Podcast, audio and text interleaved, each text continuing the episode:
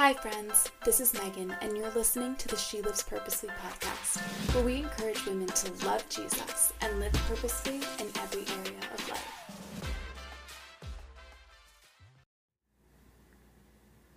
Hi, friends, and welcome back to the She Lives Purposefully podcast. My name is Megan, and I am the founder of She Lives Purposefully and the host of this podcast. And I am so excited that you are listening, and I am so excited for today's episode. But before we dive in, if you have not subscribed to the She Lives Purposely podcast, be sure to do that so you don't miss a single episode of encouragement, exhortation, or whatever we are coming out with um, week by week.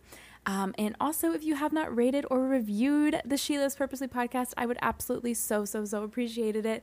Appreciate it if you did. It just helps um, potential listeners decide whether or not they want to listen, and it's just really helpful for me too to decide, or I guess see rather how you feel about the podcast. So, um, super helpful, and would really appreciate if you did those two things. Okay, so today's episode I am really excited about. I think it is so important for Christians to just really think on these things, know these things, because it's something that we all struggle with. And the general topic of this episode is sin, um, but specifically how to break free from sin. So, if you've ever felt like you are just stuck in sin, maybe it's an addiction that you can't get free from, or an action you just keep taking even though you feel convicted. Maybe you can't stop gossiping or lying, or you're ridden with envy or bitterness.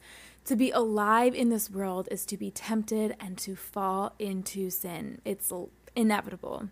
And as a Christian, we are told that we can be free from sin and that Christ saves us from death and sin, but then we think to ourselves, at least I know I have, but I haven't stopped sinning. Or I just cannot break free from this one sin that seems to own me. Maybe you're feeling ashamed because of this sin.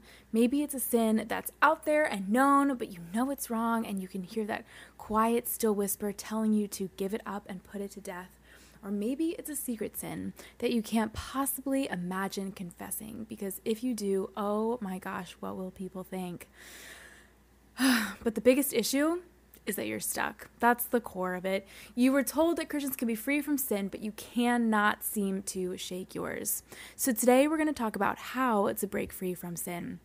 We're going to go through some verses about freedom from sin, um, the very relatable feeling of being chained to sin that's actually in the Bible too.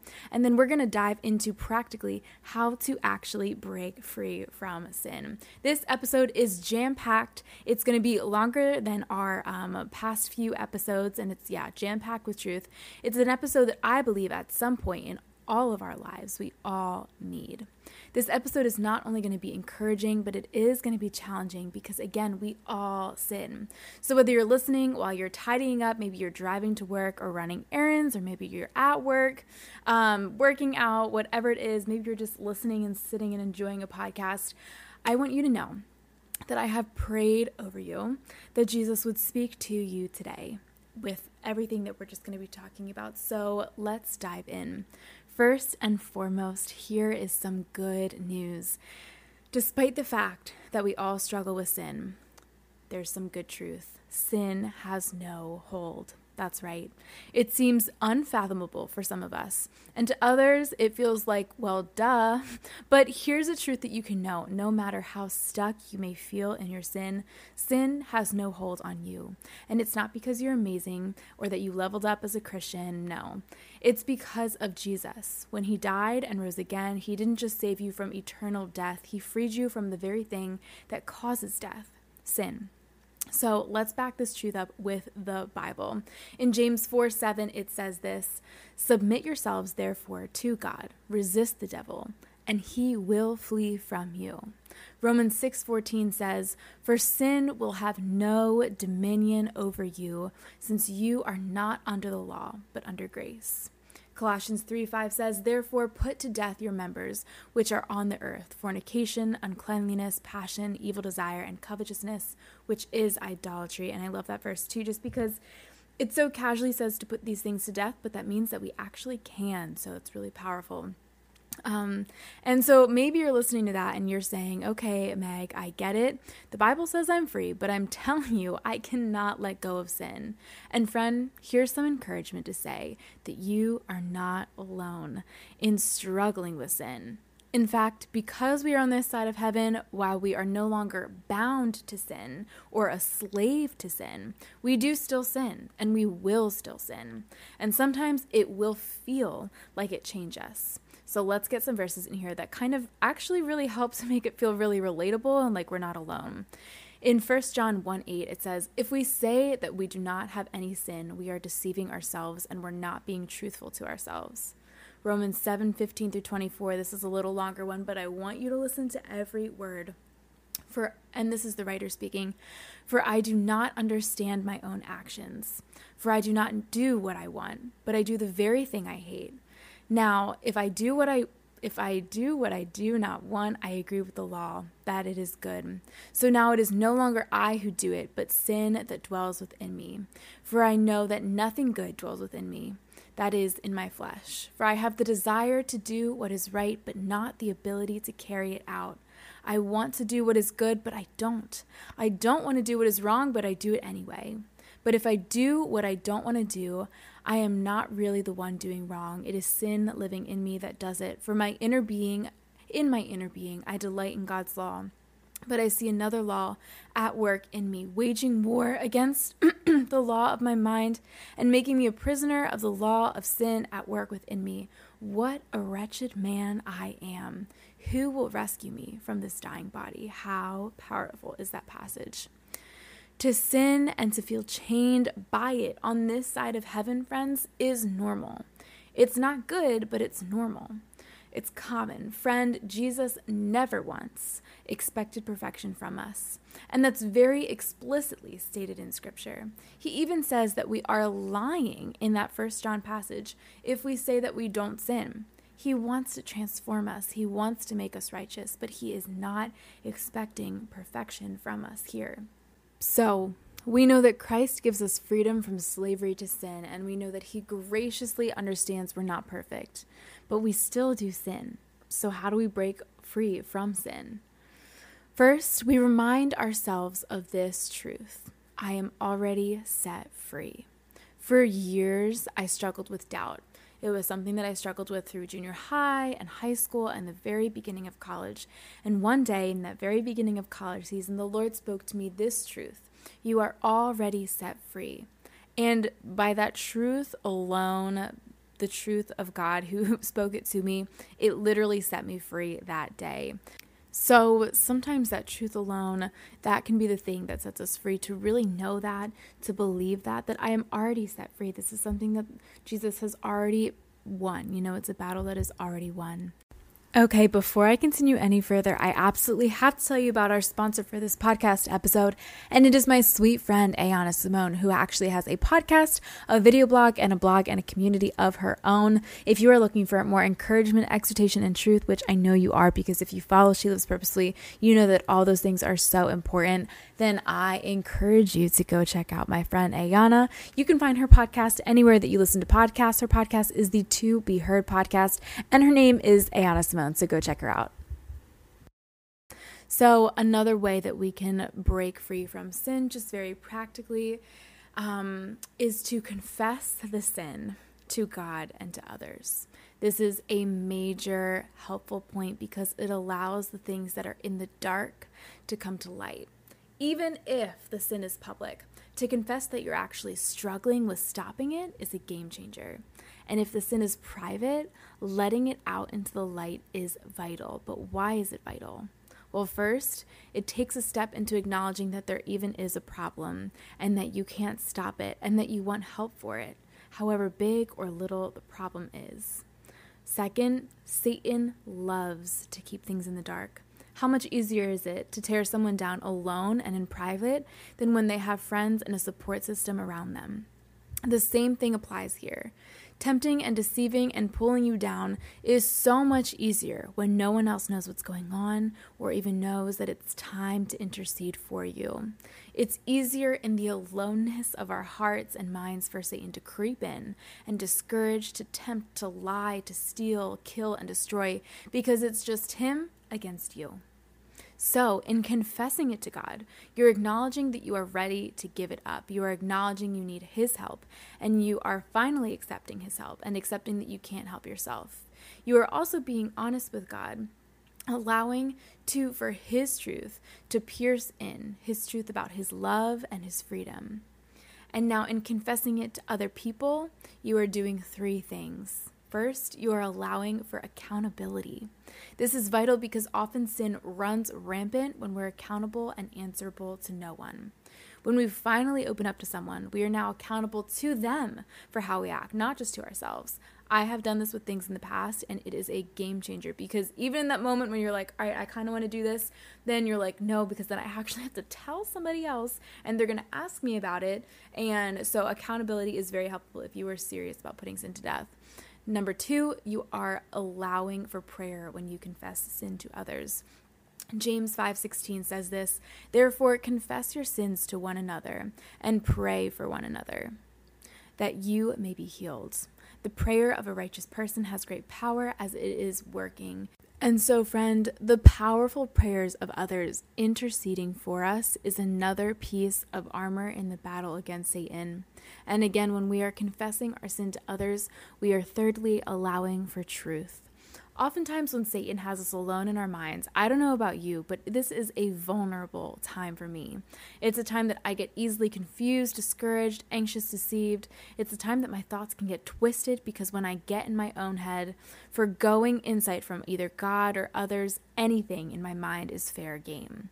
When we then confess our sin to others, we're allowing the insight and truth of God pierce into our hearts and soul because others can speak into our lives with those things. And two, a big thing that often keeps us in our sin is shame. When we confess our sin to the right people, we can be freed from shame, freed from captivity, freed from believing lies, lies and deceptions and temptations because we are allowing truth in from other people. Okay, and a third way to put sin to death, to break free from sin, is to pray for help. There are five ways total, so keep bearing with me here. Pray for help. Hebrews 4 15 through 16 is one of my favorite verses ever. It says, For we do not have a high priest who cannot sympathize with our weakness, but was in all points tempted as we are, yet without sin. Let us therefore come boldly to the throne of grace that we may be able to obtain mercy and find grace to help in the time of need. Friends, pray for help. Know that God wants to help you. He wants to free you. He already knows your sin and your struggles even before you took part in them. He is not leaving you alone. He has been tempted as well, and He is without blemish. So He allows us to come boldly. Friend, that means condemnation that keeps us from coming to Christ is a lie because it says we can come boldly before the throne of grace, admitting that we need help. Yes, sin is a shameful thing. Yes, we should be convicted. But no, we should never feel those things to the extent that it keeps us from the one who wants to help us and has the power to help us. So, friends, pray, seek, and ask. Number four is flee sin and walk in the light. This may sound super simple and like an of course moment, but these two points are so vital.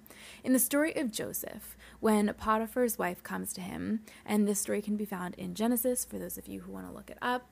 Um, so, Potiphar's wife, who is Joseph's boss, comes to him and she wants to sleep with him. And he not only denies her, but he flees. He runs from sin. He takes the sin as seriously as it seems that Jesus does when Jesus says on earth, If your right hand causes you to sin, cut it off. This is something I think we often neglect to do, not necessarily cutting off our hands, but taking it that seriously. We sometimes stick around sinful situations or places that sin could take place, and we try not to partake. Sometimes we even intentionally go to those places thinking that we can handle it. But God does not expect us to walk right into temptation willingly and be able to conquer it. In fact, Jesus prays that we would be kept from not just sin and evil, although also that, but that we would be kept from temptation. He prays this in Matthew 6:13. So let's flee sin, flee temptation, and avoid it. Let's run from it. Let's stop putting ourselves in situations we know might trip us up, especially if it's something we're struggling with. If you struggle with drinking and drunk- drunkenness, that means instead of going to the party or bar and trying to avoid it while you're there, don't go to the party and don't go to the bar at all. It might mean instead of staying out all night with Bay, trying to avoid sexual sin, go to bed early, say goodnight, and leave it at that. It might mean instead of scrolling on Instagram, trying not to covet, just unfollow or delete the app. And then that brings us to our next point walk in the light. This goes hand in hand with fleeing sin, which is why I included it in the same point number four, because we can flee sin. Um, but we we can flee sin, but we also need to flee to something. We can't just flee something and not go somewhere. We need to flee to something. And we are called to walk in light. So let's not just avoid bad situations and things, but let's jump into and live in and walk in good things. Let's attend more Bible studies and spend more time with Jesus and live above reproach and live obeying God and share his love. Let's not just avoid temptation, but let's run to good things and live in the light. And this brings us to our final point on how to break free from sin and that is to die to self. A very big part of being free from sin is taking part in a very active struggle we all face, and that is dying to self. This ties in with our last point of fleeing sin and walking in the light, but it really hits the heart of all of that. We need to remind ourselves that this life is not for our own pleasure or our own satisfaction, but to glorify the Lord and live for Him and draw closer to Him we are actually called to die to our sinful desires and die to self. We see this in Luke 9:23, Galatians 5:24, Galatians 2:20, Matthew 8:35, Matthew 10:38, Romans 6, and so on. The posture of our hearts should be acknowledging that we are not supposed to gain everything here. In fact, we should be dying to self here. And so that posture of heart is a really big way that we can really die to sin and die to self and just acknowledging that the purpose that we are on this planet is not to indulge in all those things. It's not they they do you know they say that they're going to make us happy and all those things but ultimately they won't. Ultimately run they lead to death. And so we need to be dying to ourselves we need to be walking in the light. We need to be running from sin and temptation. We need to be praying for help confessing our sin to god and to others and acknowledging that we are free I hope that this episode is an encouragement to you today, that you can take something from this and run with it, that you, um, will just step into the freedom that you have in Christ from sin. Like I said at the beginning of this episode, I am praying for you. I have prayed over every single person who listened to this episode. Obviously, not by name because I don't know who's listening, but I have prayed for you guys. Um, and I just want to reaffirm to you that Jesus sees you, He loves you, and He has already set you free. Love you guys and hope you have a fantastic day.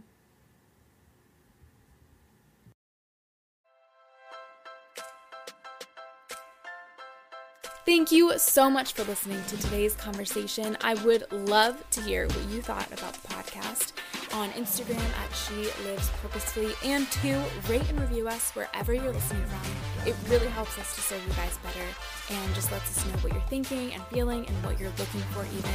Um, so feel free to do that. And also, tell your friends about the podcast. Let them know if it's been an encouragement to you. Go and encourage them with it. Thank you so much again for listening. I love you, friends.